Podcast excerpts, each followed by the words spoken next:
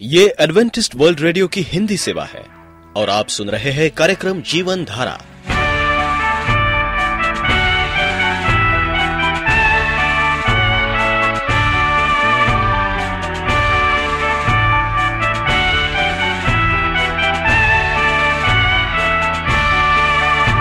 कार्यक्रम जीवन धारा सुनने वालों को मैं स्मिता और मैं अमित।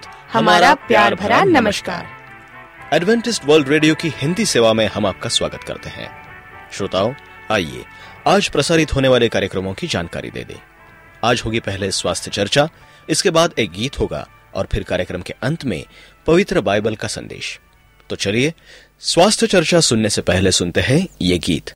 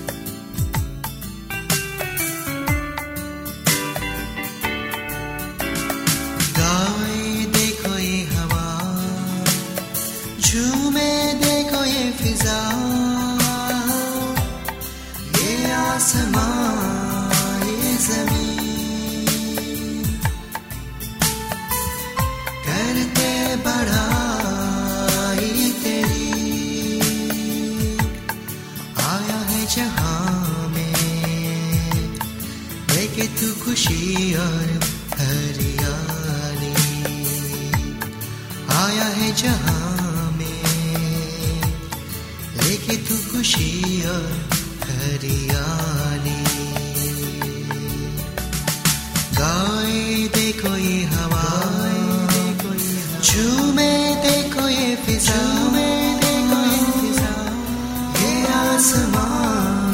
ये ज़मीन। बढ़ाई तेरी। आया है जहाँ में लेके तू खुशी और हरियाली। आया है जहाँ लेके तू खुशी और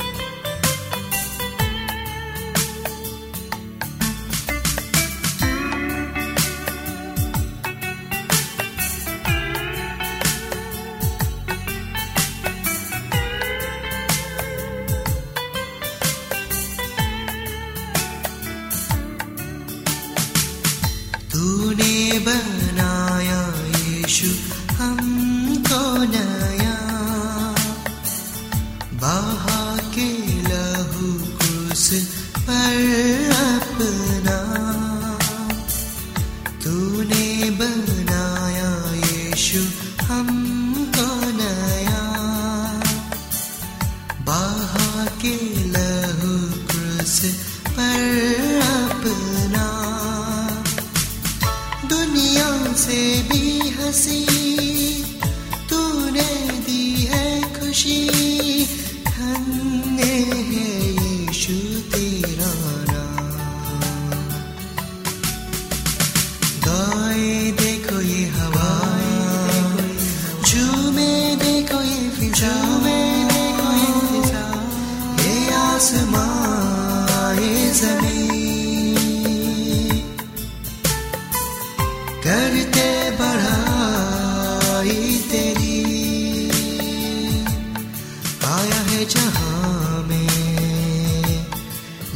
तू खुशी और हरियाली।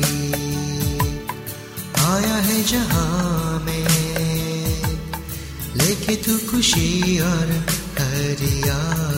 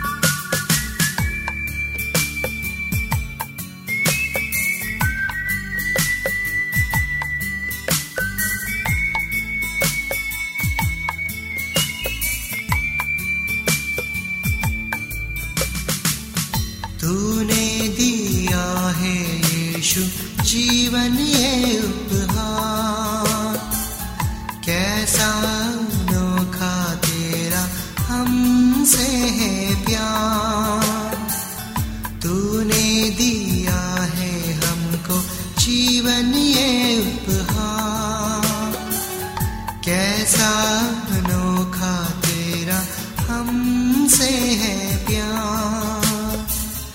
अपना से भी बढ़कर तूने किया है प्यार। धन्य है यीशु तेरा नाम। गाए दे कोई हवाए दे कोई झूमे दे कोई फिजा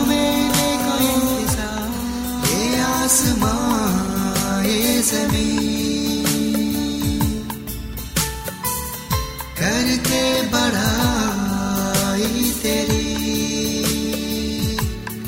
आया है जहाँ में, लेके तू खुशी और हरियाली। आया है जहाँ में, लेके तू खुशी और हरियाली। गाए देखो ये हवाए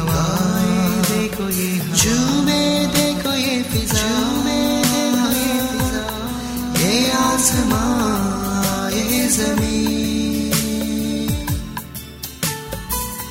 करते बढ़ाई तेरी।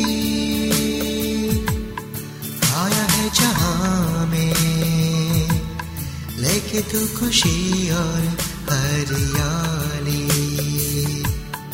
आया है जहाँ में, लेके तू खुशी और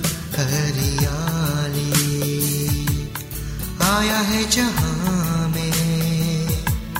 लेके तू खुशी और हरियाली।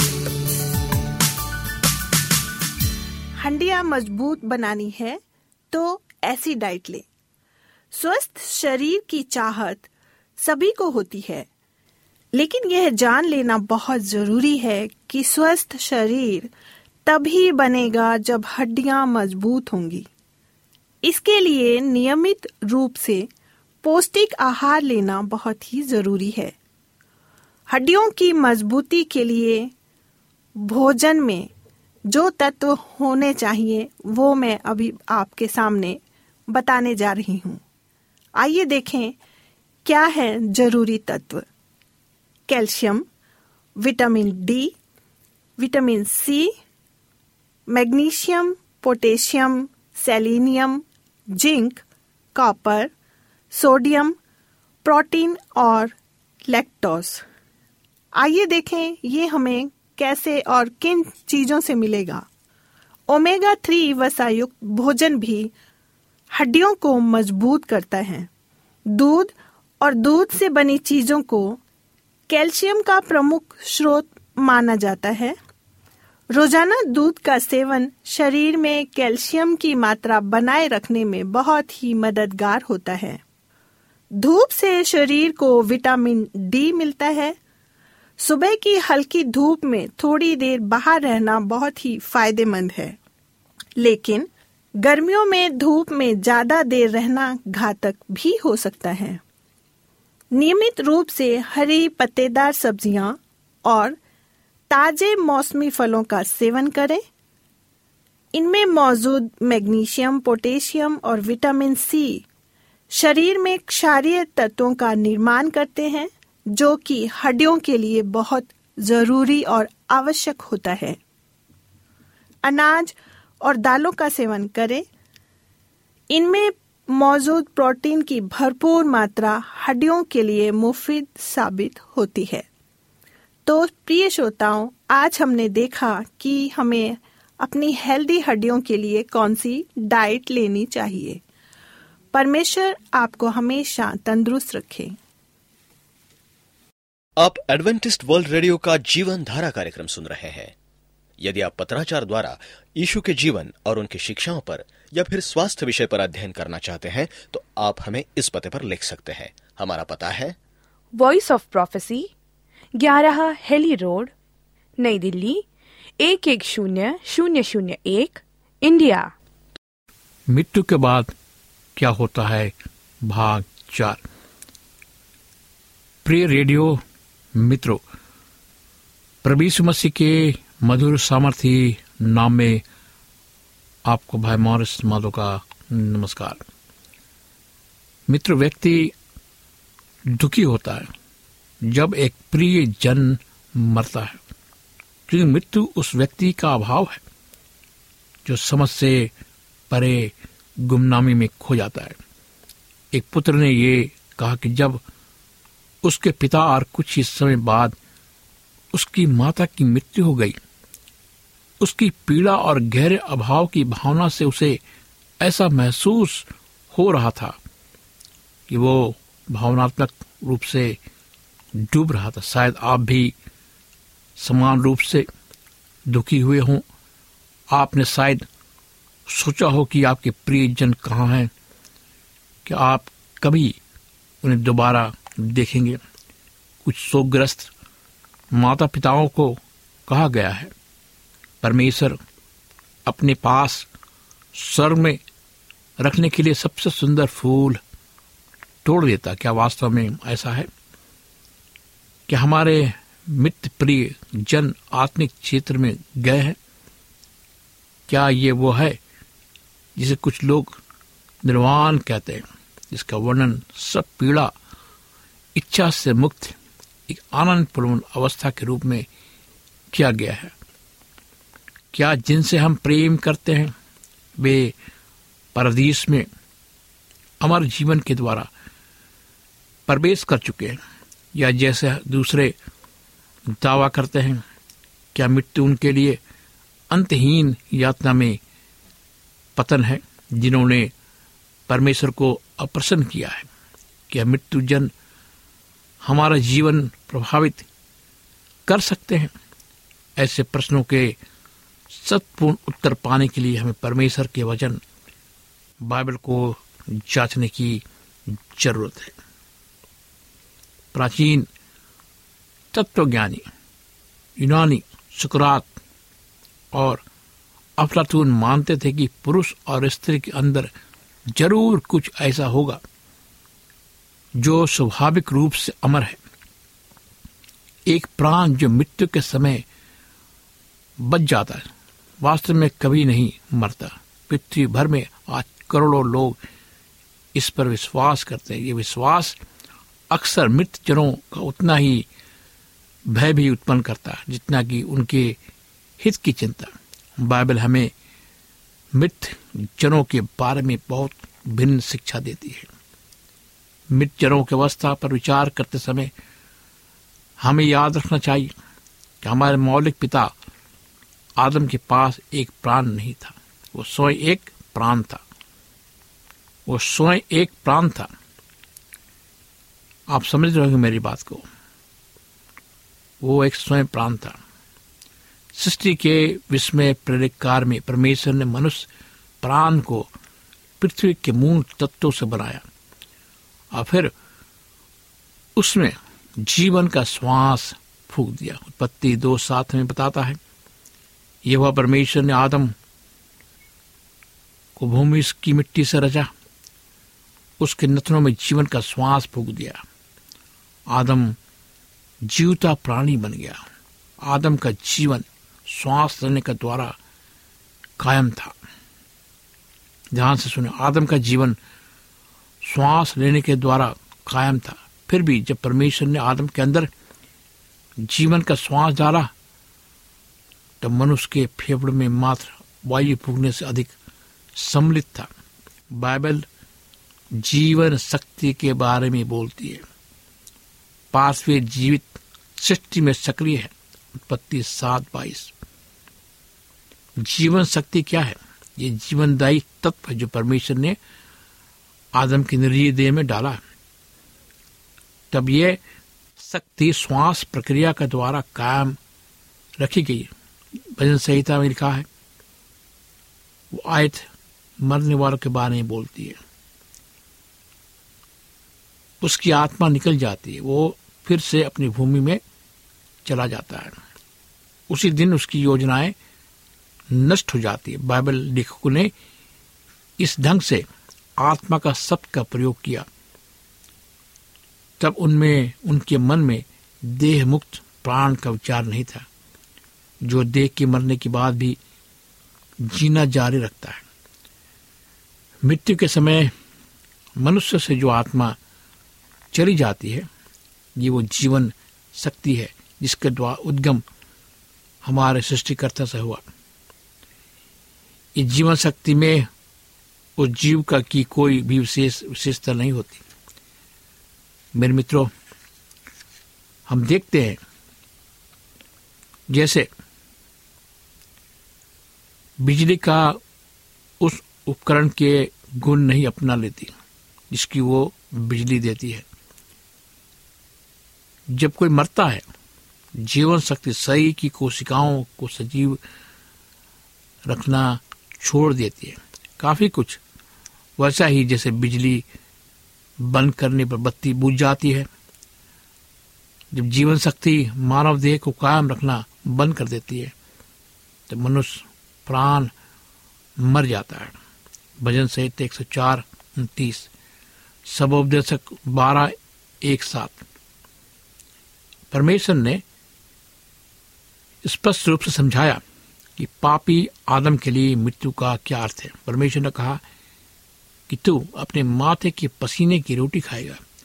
अंत में मिट्टी में मिल जाएगा, क्योंकि तू उसी में से निकला है।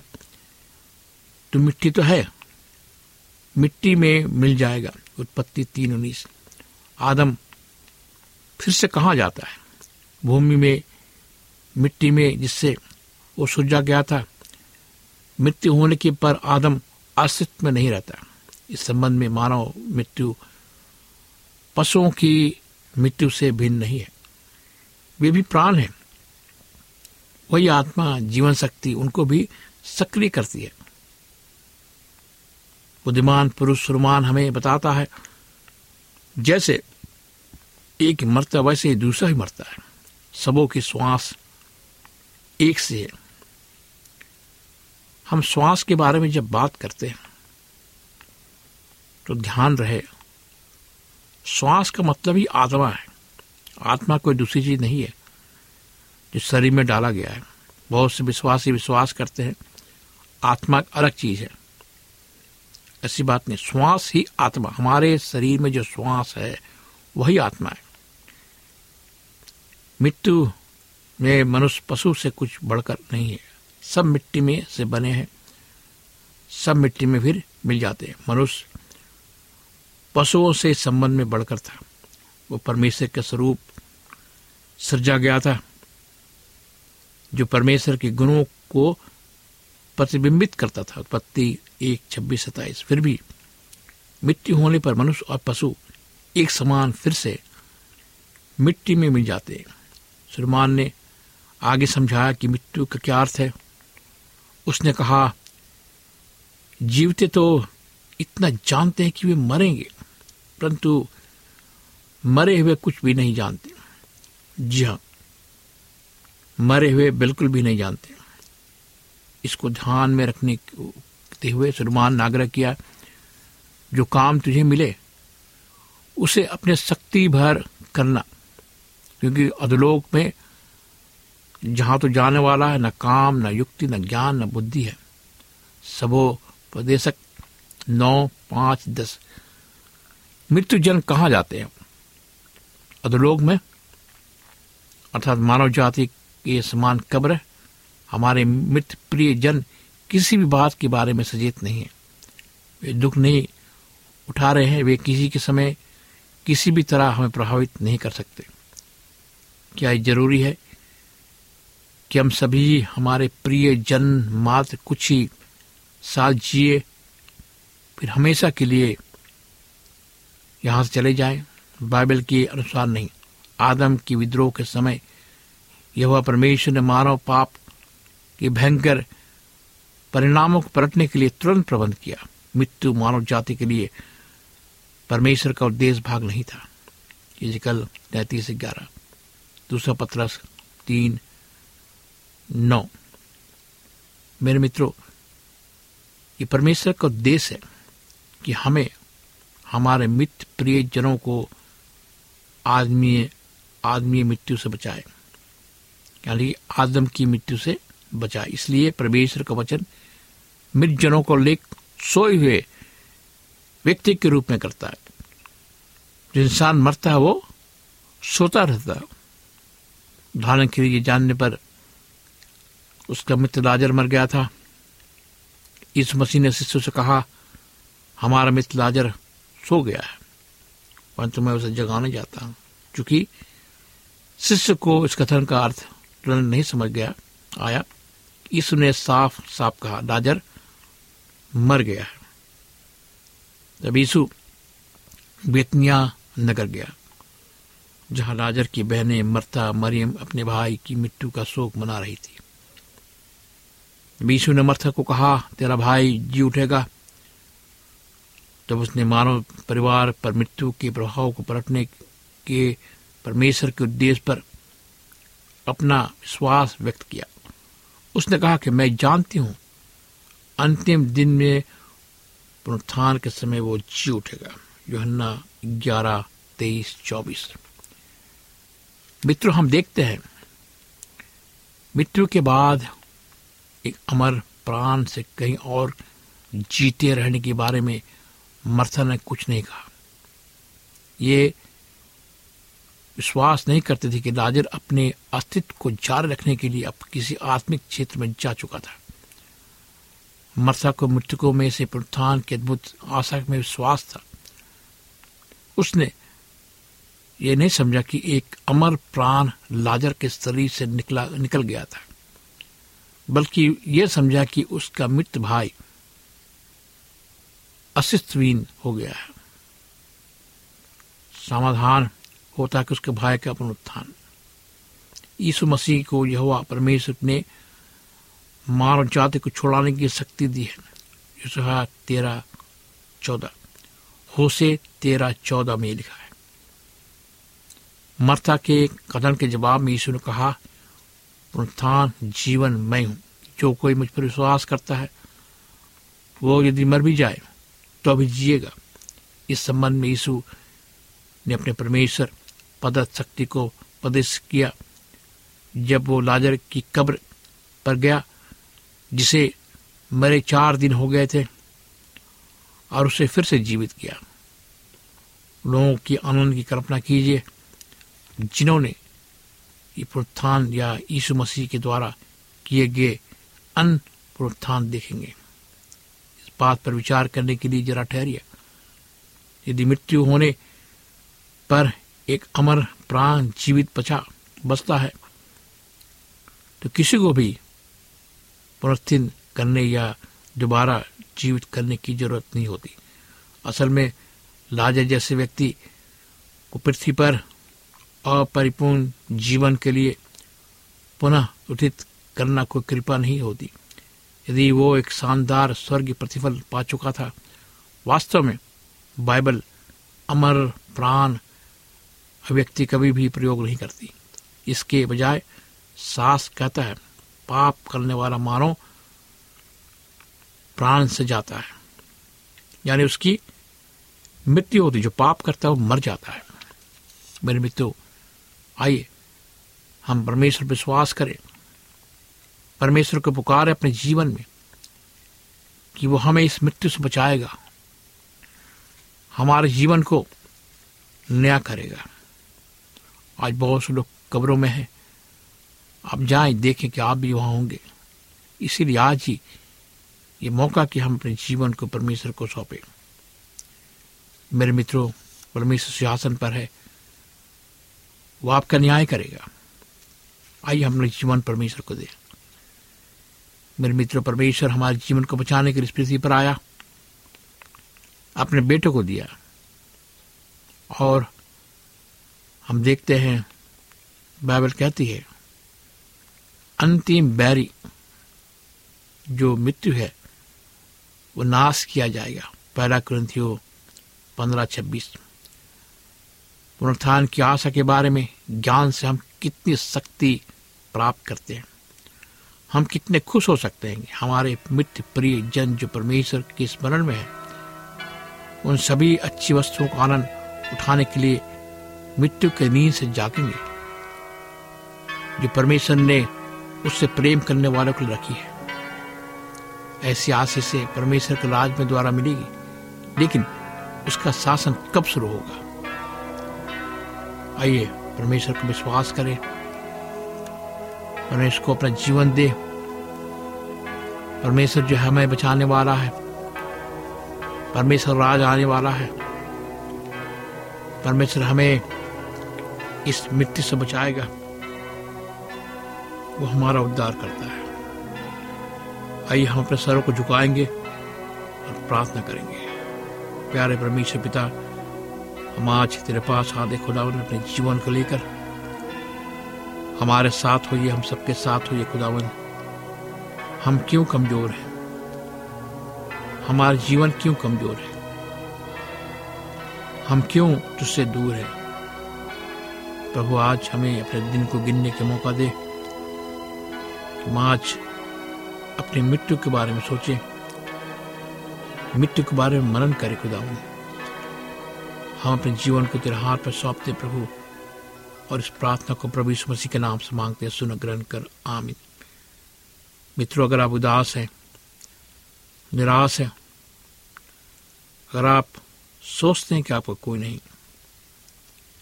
अगर आप अकेले हैं, भयंकर बीमारी से ग्रसित हैं, इस बीमारी से छुटकारा पाना चाहते हैं तो मुझे फ़ोन करें।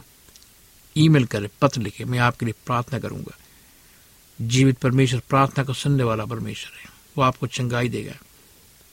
मेरा फ़ोन नंबर लिखें। मेरा फ़ोन नंबर है नौ छ आठ नौ दो तीन एक सात शून्य दो। नौ छ आठ नौ दो तीन एक सात शून्य दो। मेरा ईमेल नंबर है Morris A W R at Gmail dot com. Morris M O R R I S A W R at Gmail dot com इस कार्यक्रम को सुनने के लिए आपका धन्यवाद। परमेश्वर आपको आशीष दे।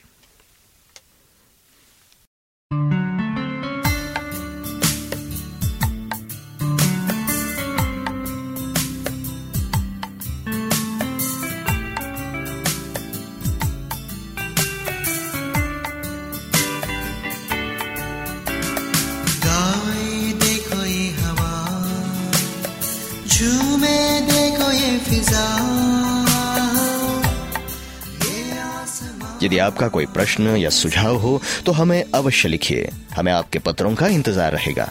हमारा पता है कार्यक्रम Jeevan Dhara Adventist world radio post box सत्रह पुणे चार एक एक शून्य शून्य एक महाराष्ट्र इंडिया पता एक बार फिर नोट कर ले। कार्यक्रम Jeevan Dhara Adventist world radio post box सत्रह पुणे चार एक एक शून्य शून्य एक महाराष्ट्र इंडिया। और अब हमारा समय यहीं पर समाप्त होता है। इसी समय इसी मीटर बैंड पर आपसे फिर भेंट होगी। तब तक के लिए मैं स्मिता और मैं अमित हमें आज्ञा दीजिए। प्रभु आपको आशीष दे।